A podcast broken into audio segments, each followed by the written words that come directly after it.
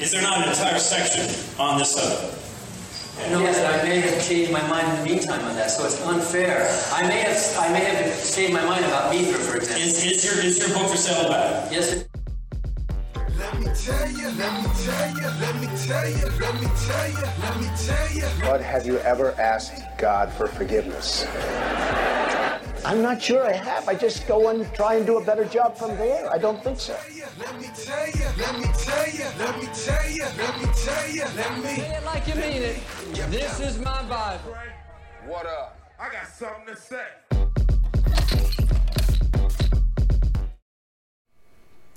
Hey, everybody, welcome to episode 8 of Let Me Tell You. I am your host, the Evangelical Norm. So, today we are going to talk about what has been on the social media pages of pretty much everybody all week long. And um, for the most part, you'll you can tell I've got up here. This is uh, abortion counter. I hope you can see it all. Um, refreshed as soon as we opened up the page. So, in the time since we've started, in just the few seconds since we started this, 48, 50 abortions have happened worldwide. And I'm going to keep this up while we do the entire show, just so we can kind of see and get an idea of what is what the numbers are on this. And actually, let me move this down just a little bit so we can see all of it. Okay, so um, there we go. Uh, keep that in your in your mind as we go into. Obviously, we're going to be talking about abortion today. Alabama's abortion ban. Uh, a bunch of other states, a few other states have passed heartbeat bills and stuff like that. So we're going to absolutely talk about that. But first, uh, thing I wanted to talk about a little bit is just try to stay up on what is happening in the Democratic Party with the 2020 nominations. Um, so these are these are all the people who have declared that they are running for president uh, and the Democratic Party for 2020. I don't know half of these people. Um, I know less than half of these people, uh, and the only reason I know most of them is just because they've declared and they've been in the news. And you've got, of course, you've got Biden, who's well known, Booker, who's well known, Kamala Harris, or Kamala, however she pronounces her name, uh, Bernie, of course, who seems to be the front runner, uh, Elizabeth Warren, and uh, I think we got Buttigieg up there, and Beto. Those are the ones that I know. All the rest of these people on here, I'm just like, I have no clue um, who they are. It's going to be an interesting, just as interesting as watching the, the Republicans back in 2016. Um, and I think we may be as surprised to see who comes out uh, as the nominee for the Democrats. All bets are off anymore, I think, as far as politics. I'm, I mean, I used to think I could uh, kind of gauge what was happening and predict what was going on and I just I quit. I'm I'm not even to try anymore. I'm to leave it to the guys that are smarter and uh, better equipped at coming up with stuff like that than than me. I, I wouldn't even start. But oh, one thing I did want to talk about, and I noticed it, and I don't remember who it was on, but somebody had a list of some of the the candidates and the the nicknames, we'll call it that, that Trump has given them. The insulting names that Trump has provided to these people. Um, they had that on their Facebook page, and then a list of others that didn't have these nicknames yet, saying, "Help us to come up with names for these." so again, looking at everything that I look at from a Christian worldview, I really don't think that is beneficial. May, I'm I'm gonna stop just short of saying it's sinful, and somebody obviously, if you think if you can give me an absolute reason to say it's sinful, I'm I'm willing to hear it. I don't like it. I really do not. Um, and I don't like you know. Initially, when Trump started doing that, when he was in the primaries and he, you know, lion Ted and stuff like that, and I, you know, obviously, I was probably I was a, a, a Cruz guy, so I was probably irritated more by that, and I wanted to retaliate. I kept wanting to come back and call him like Little Donnie or something like that. Something to describe the immature um, value that is there, the immature characteristic of name calling. And but then I'm like, well, okay, I'm doing exactly what he does. You know, the the classic GI Joe, He Man thing. If I do that, I'm I'm sinking to your level, and it's literally true. But so I really I. Bottom line is that it's very immature to do this name calling thing. I really wish Trump would stop. Uh, I refuse to join in on it. Um, it's part of the reason I quit listening to Rush and some of those guys. I know Steve Deace still does it from once or twice, once in a while. You know, they call Cocaine Mitch and, and stuff like that, and Ditch McConnell, and they'll they'll come up with a name every so often. Um, you know, I just I refuse to engage in that. I think it's very immature. Um, so uh, there it is. So, but we'll keep watching these guys. The one thing I do know relating into today's story is every one of these people have come out absolutely pro choice, and even to the point of supporting New York's law that literally uh, allows for abortion up until the moment of delivery. And these people and have said, you know, have maintained the issue of even a, a child who survives abortion, uh, whether discuss things like keeping the baby comfortable while they decide whether or not that child lives or dies. And so keep that in mind.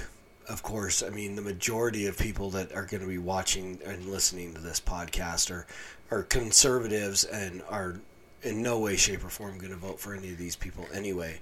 But for the few, um, libertarian, liberals, anything like that, I'm, my hope is that I can, in some way, uh, change your mind today as I talk about this. And I hope that I have an opportunity that will cause you to walk away from listening to any of these people. So, um, there you have it. There's the, the ones, and I'm sure this number is going to keep climbing. Um, I've heard more and more people talking about uh, predicting people who are going to jump into this race. Um, again, by the time we actually get to the primaries and stuff like that, half of these people will be gone and have, have bailed out with whether or not raising enough money or anything like that. So, um, getting into today's main topic of uh, just issues and arguments uh, against abortion. One of the things that I've heard multiple times is people have come against those of us who are pro life, those of us who are absolutely for the abolition of abortion. Um, and again, in today's day and age, right now, with, with the pro life movement the way it is, we have to differentiate. There is a differentiation between the pro life movement politically in this country and the abolitionist movement. Because even there are pro life groups right now that are condemning Alabama and the the ban. Excuse me. Sorry. The basic, almost literal ban on abortions in Alabama. And that's just not pro life. And they're tons of Republicans and different groups that are already backpedaling coming off of this and you know it's not going to work and it'll be overturned and blah blah blah. And whether or not this was done by Alabama simply to get this to the Supreme Court to see pro-life groups and Republican leaders I mean not that I consider Pat Robertson orthodox by any means. Um, but even to see him come out and say that this law goes too far. you know, I was never really a big fan of the 700 Club, even though I've, I've been I was interviewed and, and featured on there in the past. Um, never been a huge fan of it. Even less of a fan hearing what Pat Robertson said this week about that that ban going too far. But one of the, the accusations that has been leveled is the fact that those of us who are abolitionists that are pro life are racist. And that just makes absolutely no sense to me. And specifically in the fact that the Planned Parenthood was founded by Margaret Sanger, who was absolutely racist. I mean, her goal through the eugenics that she um, encouraged and through Planned Parenthood and so on, and her stated goal was essentially the decimation of the African Americans uh, pop, uh, community population, um, calling them things like human weeds, um, undesirables, speaking out to to Klan meetings and so on. Margaret Sanger was absolutely racist, and a quote, and I'm full transparency. I saw this posted with Knox. It sounds like something that Knox would say. I can't, I can't say 100% that this is a quote from Chocolate Knox because I didn't hear it specifically. There's no quotations around it, but it's it's next to him, and it really does sound like something that that Knox would say. So here's the thing: I love this dude.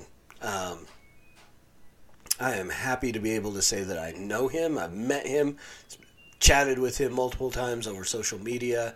That this man is a brother, and that this man is so outspoken um, for life, um, and more and more uh, in the African American community are coming out and being absolute uh, warriors for life. Um, I mean, I could just go on and name over and over and over uh, people who are in it, but looking at this, and this is this was a, an interesting uh, statement, even in the fact that that there are people who are calling pro-life people racist those who want to see abortion done away with. They're calling them racist. And here's this statement that he said, and I, am going to attribute it to Knox until I know otherwise. Liberals have convinced black people that killing off their progeny is freedom, and we've believed them. You know, Candace Owens has said stuff like this. Um, and, you know, as we were coming into this year, um, and I, I've done episodes on it, I really thought the dividing factor in the church was going to be race.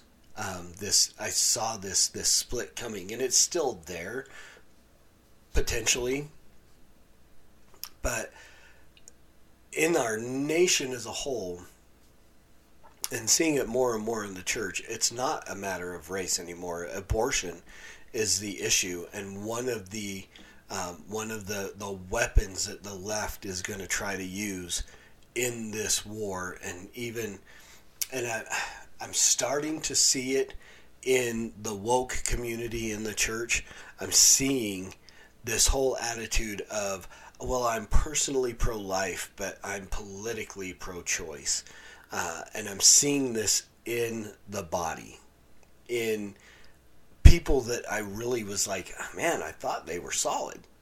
I really did. I thought they were on a solid ground with you know whether or not you know, and I don't consider the the woke issue in the in the church a dividing issue. I don't I don't see it as an issue of salvation.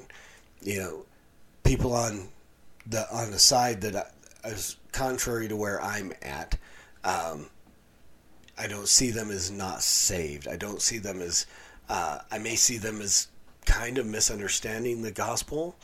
I think that but where Christ or where the, the the word says there is therefore no condemnation for those who are in Christ, I feel like some of the statements that come from the other side of the aisle on this should go to. Uh, I guess that's the best analogy I can use for it.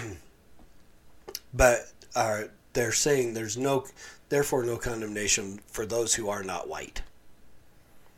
You know, I've heard issues of whiteness and white privilege and all this stuff. And, and again, I'm in a spot where I say, I recognize that there are issues going on. I recognize that there there is still. I don't believe that there is system, systemic racism, but there are still issues of racism in the church, in our nation. As those who are believers in Christ who claim to understand the gospel, I think we, we need to identify as Christians first. And that's my opinion. That's where I stand on it. Um, and so we need to identify as Christians above and beyond anything else. And then sharing the gospel, I think, is a way that we are going to see um, racism end. Ultimately, if, if we can see people saved, and I'm not saying that that's the only thing we do, I'm saying that is the foundation of what we do.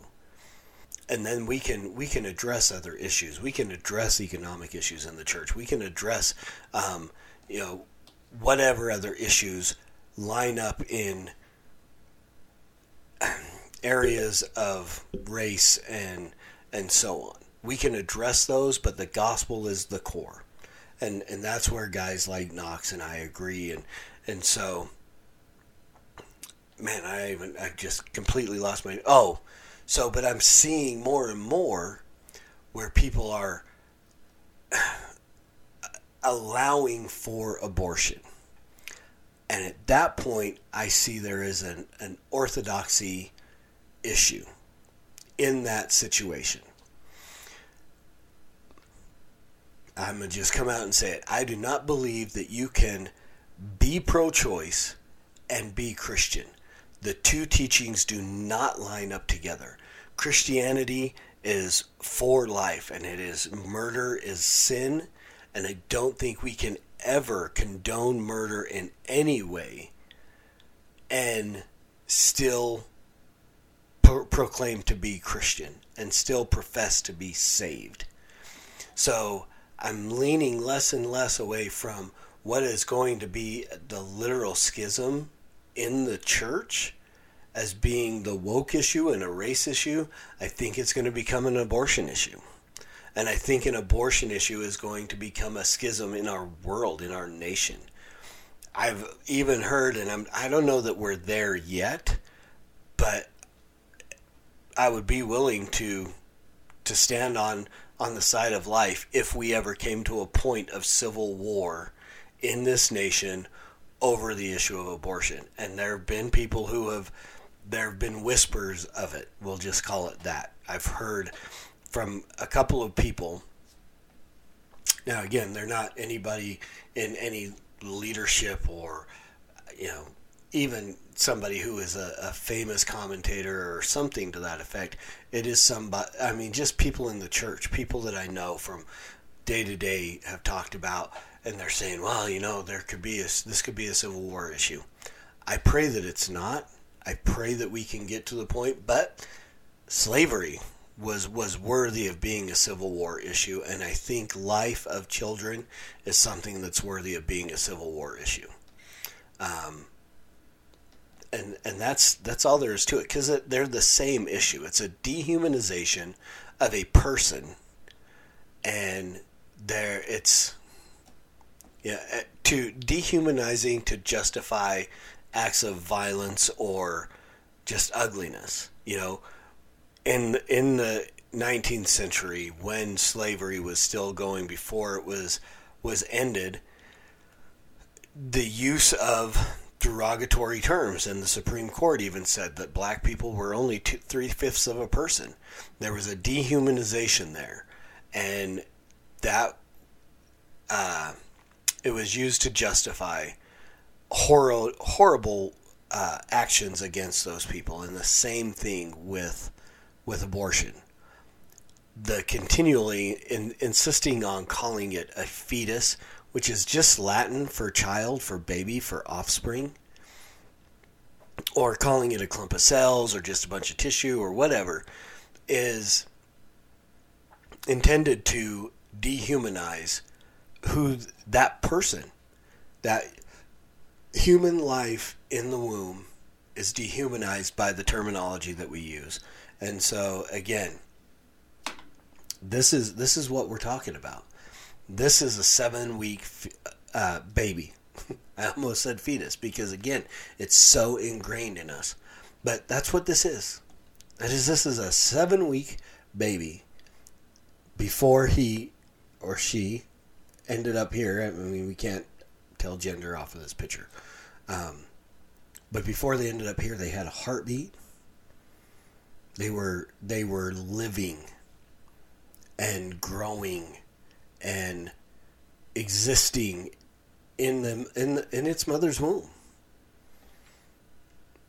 And I I can't tell. I I don't know this picture. I don't know if this was a miscarriage or if this child was aborted or what. Um, but I want you to see what a seven week fetus looks like. This is far more than a clump of cells. That baby has hands and feet and fingers and toes and eyes, the beginnings of ears, a nervous system that is functional, had a heartbeat at seven weeks.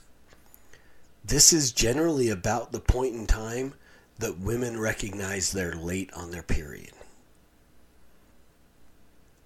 And so those who are fighting so hard for abortion, this is what they're this is what they're fighting to kill. And larger as it grows and develops. So again, some of the the arguments that I've heard this week and, and have actually argued against on Facebook and different places on social media. One is again a dehumanizing argument in the fact of calling this a parasite. And just looking at uh, a friend of mine's facebook page again he got the same argument from somebody saying that they're basically nothing more than a parasite. Well here's the deal. A parasite's intention is to destroy the host. Um, and again I, I, I forgive me for a minute, but I, I I will not do this anywhere near the justice that Rich did in uh, in this definition. Rich is uh, my buddy who is a PA, um, one of the smartest dudes I know, and so. Give me a second. Okay, let me. Here it is, and I'm just going to read you what he said because he's got the medical knowledge uh, far more than I do, and he just says it so much better. So someone told him that essentially it's a parasite, and this is what Rich says. He says, "Parasite. A parasite seeks to destroy its host, or does so eventually. What host do you know of that on a monthly basis prepares itself to receive a parasite, then protect that parasite, expel the parasite through a hormonally po- hormonal positive feedback system?" then continue to feed the parasite afterwards. So here again, I mean, the argument that it's a parasite, one, it's a word that dehumanizes it, that makes it seem like it's nothing more than a leech or something that, that is rightfully killed. And that is not true. This is a this is not a parasite. You know, uh, this is a this is a human child. And so that argument's out the window. The other one, and again, you know, the, there's a great. Uh, uh, now I just lost the word. Oh, gee. Acronym. this is what happens when you do podcasts late at night. Um, there's a, a great acronym to help to, to understand why we want to see abortion abolished. And it, the acronym is SLED. It's size, you know, just because something is smaller and, and people have, have taken to, you know, Dr. Seuss's Horse, Horton Hears a Who to use that as a uh, um, mantra for life. A person's a person, no matter how small. This is a person, whether viable or not, and again we'll we'll get into that here in a minute. Doesn't make this any less of a person whether or not they can exist outside the womb on their own or not. This is still a person. This is a human life scientifically. This has its own unique DNA. It, it is its own own body. And and that's the level of development is the next one in the sled. Size level of development. Again, he is this this baby is far less developed than anyone else, but there are living people that are less developed than I am. A four year old girl has a less developed uh, uh, reproductive system than a 14 year old girl. Does that make her any less of a human? My two and a half year old daughter is less deve- developed than her mother and her four month old niece that is sleeping across the hall from her is less developed than my daughter is. Does that make any one of them less of a person than the other one is? No. My daughter is no less a person than her mama, and her four month old cousin is no less a person than she is. Level of development, size do not make determine what is or is not a human being. Environment. And this is the one I want to talk about most because we hear about this more often than not. Where that person is doesn't make a difference in their personhood. Their the environment that they live in. Because this this baby, this child, has to have a womb in which it can thrive and survive, does not mean it's any less of a person than someone who is outside of the womb or somebody who is in Antarctica is less of a person than someone on the equator. Environment does not change it, change personhood, and the fact that it is inside a body. Another thing that, excuse me, another thing that I saw Rich say on his in his uh, timeline there in the thread that he had about abortion on there was this is existing. This baby is existing inside of the mother's womb what part of a woman's body is removed during an abortion? Not a single part of the woman's body. Another body is taken out of her. No part of the woman's body. So, again, we are not dealing with the woman's body. The argument of my body, my choice, don't tell me what to do with my body, none of those arguments are valid when we're talking about abortion because we are com- talking about a completely different body that we are dealing with. What about this child's bodily autonomy? And again, I've said it many times and I still maintain it that bodily autonomy is nothing different than than real estate law. It is saying that I have a piece of property and you can't live on that piece of property it really anytime i hear anybody talk about bodily autonomy I, I, I want to think to myself way to reduce a woman to a piece of real estate and then demand that, that somebody can't live on or in that piece of real estate. We are this is not an issue of my body my choice. This is an issue of the choice that was made that created another body that is inside your body. And now we are dealing with the only body that, that dies that is affected in an abortion in, in a, a deadly way is this body. This little body is what is what is destroyed in an abortion. So we are not dealing with a woman's body. And so to say my body, my choice is not valid. It is not a, a, a valid argument for abortion because you are, are you're, it's not your body. The body inside your body is not your body. This has a, a completely unique DNA. If this were the woman's body, then she would have two heartbeats, four arms, four legs, 20 toes, 20 fingers, two heads, four eyes. I mean, it, suddenly, and then if, if, if, if this is a male, then, then she's a male. If this was her body, this is not her body. And that's bottom line.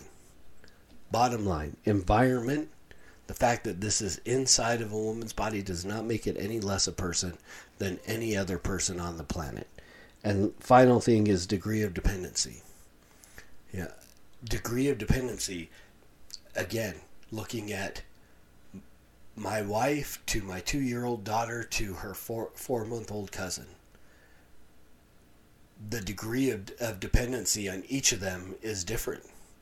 You know, I mean, ultimately, my wife is dependent on something.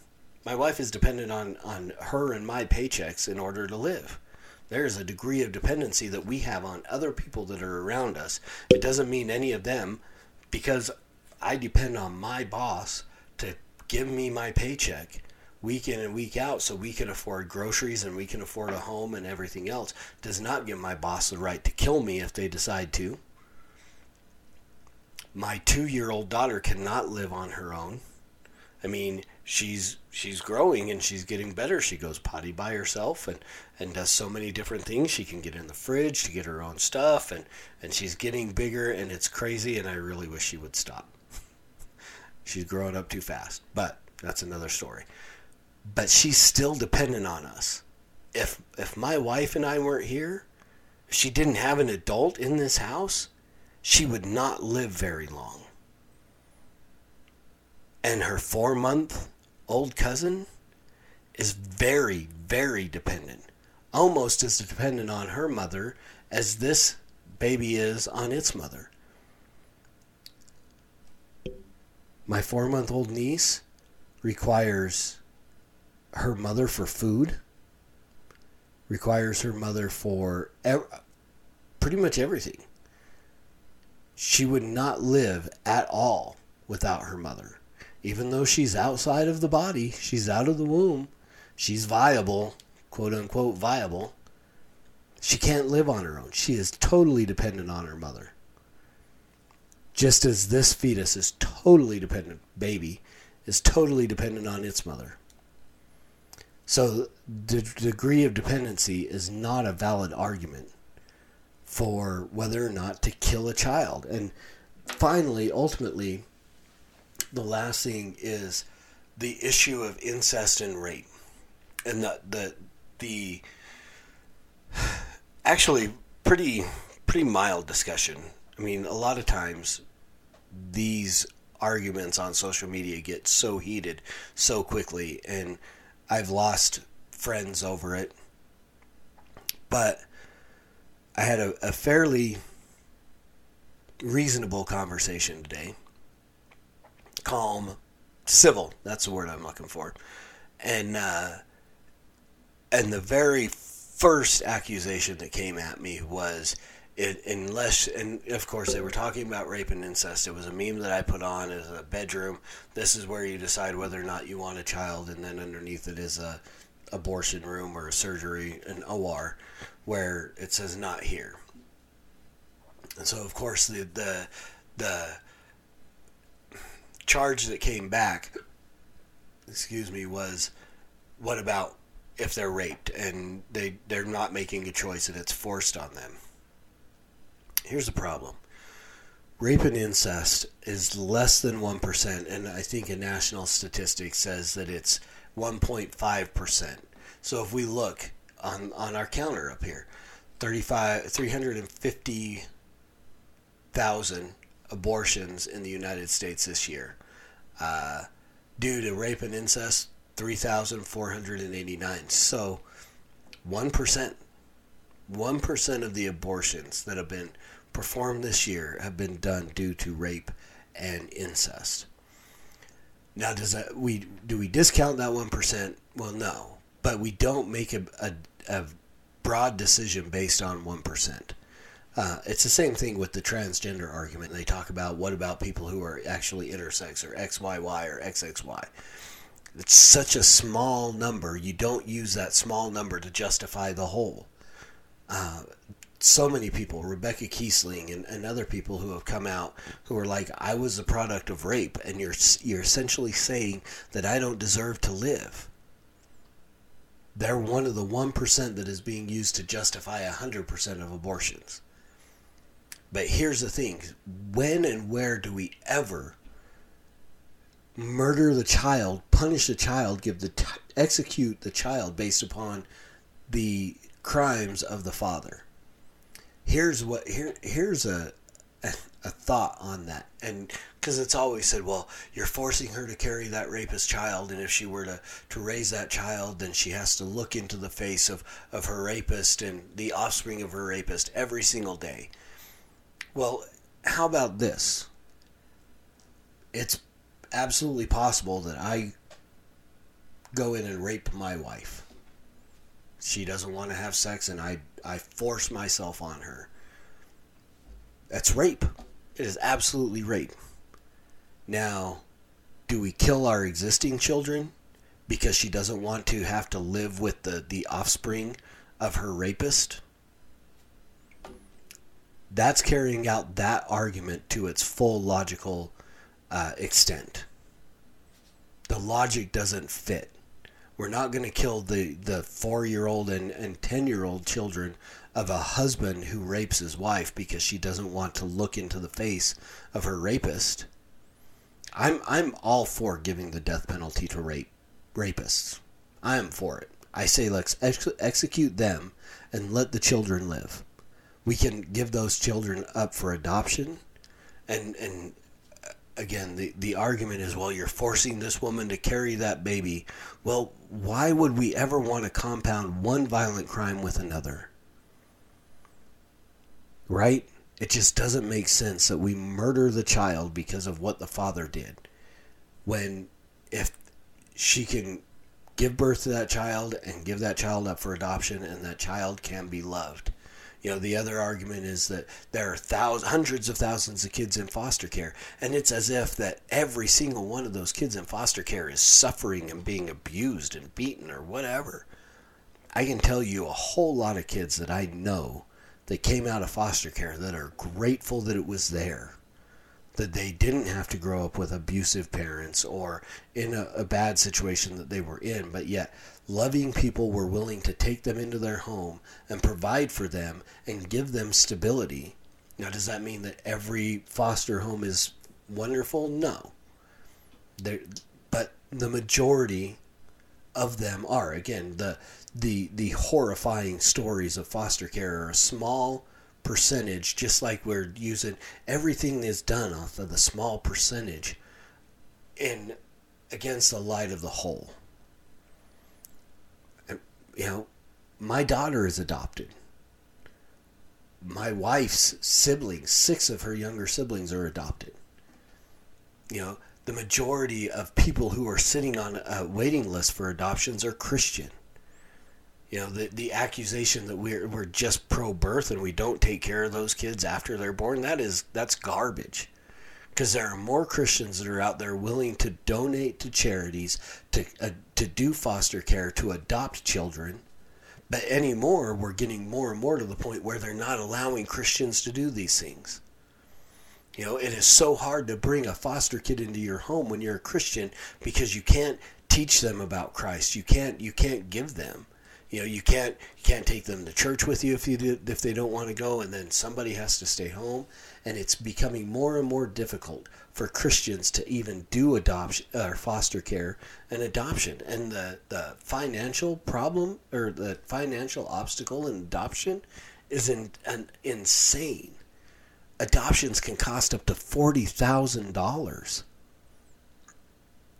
whereas abortion costs around 600 it's horrifying. But the, there are Christians who are willing to do it.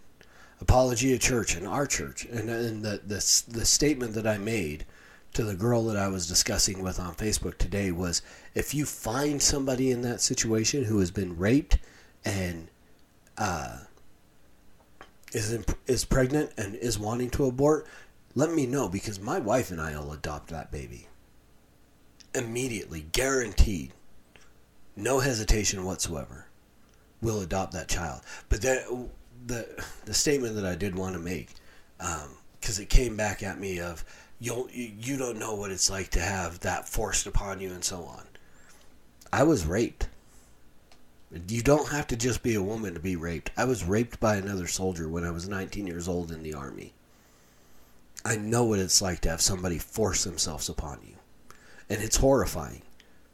And I, I don't look I don't look lightly upon anyone that has had that happen. I absolutely can empathize. But we don't murder the baby because of it. And and it just seemed like the, the comment back to me was my suffering was, was less because I wasn't able to be impregnated by this dude. But every other aspect of I mean, the humiliation I mean, I didn't tell anybody for years what happened to me because it's so humiliating. I'm a guy. I was a soldier. And another soldier forced himself upon me. So I know what it's like to be in that situation. I, of course, there's no way I was going to get pregnant and have to be concerned in this, but it doesn't change the fact that this is a human being that deserves life, and we do not murder children based upon the crimes of their parents. Either parent, father or mother. So, I mean, those are some of the basic arguments that are out there for abortion. And none of them stand up. None of them stand up to scrutiny if you really break them down to the absolute extent of their, their logical. Uh, ex- take them all the way to the end of their logical extent. They don't stand up. They don't stand up. Murder, it, abortion is murder, and it is. There's never a an allowable time to murder a child. Now, and again, life of the mother, mainly ectopic pregnancies. That is the one situation where uh, I can absolutely say there's no way that we can save the baby and save the mother at the same time. And so, what we've always said, as those who oppose abortion, is that if the mother's life is truly in danger, we do everything we can to save the mother's life. And if the child is lost in the process, we mourn. But we never go and, and intentionally kill that child.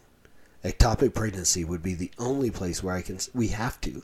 And if if if we ever get to the point where we could take a, a baby that is implanted in the fallopian tube and move it to implant it in the uterus in the womb, then we would do that. If we had any kind of technology to protect and, and help that child to grow and live outside of that situation, we would do that. But right now, there's no way that we can we can save a child in an ectopic pregnancy. But in every other life-threatening situation for the mother, we can try to save both. And we do everything we can to save mom's life. And if we lose the baby in the process, then we mourn. But we don't intentionally kill the baby. We do everything, medically, everything we can to save both. And there's your answer for life of the mother and health of the mother. And again, that is such a small, very, very small, minuscule percentage of abortions. There's a, a, a meme that's out there of, of abortions in Florida recorded. 70% are strictly elective. And less than 1%, uh, less than 1% in Florida of the, the abortions done in Florida in 2018 less than 1%, and that was rape, incest, and life of the mother combined. Were all less than 1%. Those three combined. 70% of the abortions done in Florida in 2018 were simply elective because mom didn't want to have the baby. Convenience. As a form of birth control. And that's horrifying. And I've gone way longer than normal, but I'm, I'm I want to finish with this. And and any time I talk about this, I want to finish with this. One of I think the the majority of the reactions, the the emotional and intense reactions to this discussion are because uh, from women who have had abortions, and they feel like they're being judged. They feel like they're being condemned, and yeah, we use we use we judge that that is a, a murderous action. We use right judgment to say that abortion is murder, and um, and we even talk about punishment for that. But it's no different than any other sin. We we we use judgmental words like liar, murderer, thief uh, adulterer, blasphemer, when we talk about sin, we use judgmental words and we say that these things are wrong and ultimately they should be punished. But there is a way that God has provided to where there is no condemnation. I talked about it earlier. Paul says that there is therefore no condemnation for those who are in Christ. If you have been party to an abortion, whether you're a, you're a mom who has aborted your child, whether you're a doctor, an, and I won't even call them doctors, abortionist who has performed an abortion, or a dad who has paid for it, provided it, which I was. I'm a post abortive dad. I have a baby, a child in heaven, because I wrote a check and sent it to the mother so she could pre- present that to an abortionist and have that man or woman murder my child. So I don't speak this of this as one that doesn't have experience in it. I am as guilty as anyone else of murdering their child. But I've repented of my sin and I put my trust in Jesus Christ. And He has forgiven me. And that forgiveness is there for you as well. The forgiveness of the sin of abortion is there as available as anyone else who has repented of lying and, and thieving and, and lusting. Abortion is not an unforgivable sin. As long as you're willing to repent and put your faith in Christ and turn from that. And again, that's why I say that I don't think somebody who supports abortion can truly be saved because I, I can't I can't see how a regenerate person can excuse murder. And I know that's harsh, but that's that's what it is. But forgiveness is there. It is there and it is available and it is it is there if you'll just take it. If you'll just repent and put your trust in Christ. Let Him change your heart. Let Him heal the wounds that abortion has caused. And let Him let Him soothe. Let Him do what it is that He does, and He, he bears the condemnation for you. He carried that sin to the cross, and He paid the penalty for that sin. So that if you'll repent and put your trust in Him, you too will be saved. Christians, as always, preach the gospel at all times. Use words, they aren't necessary. And until next week, Soli Deo Gloria.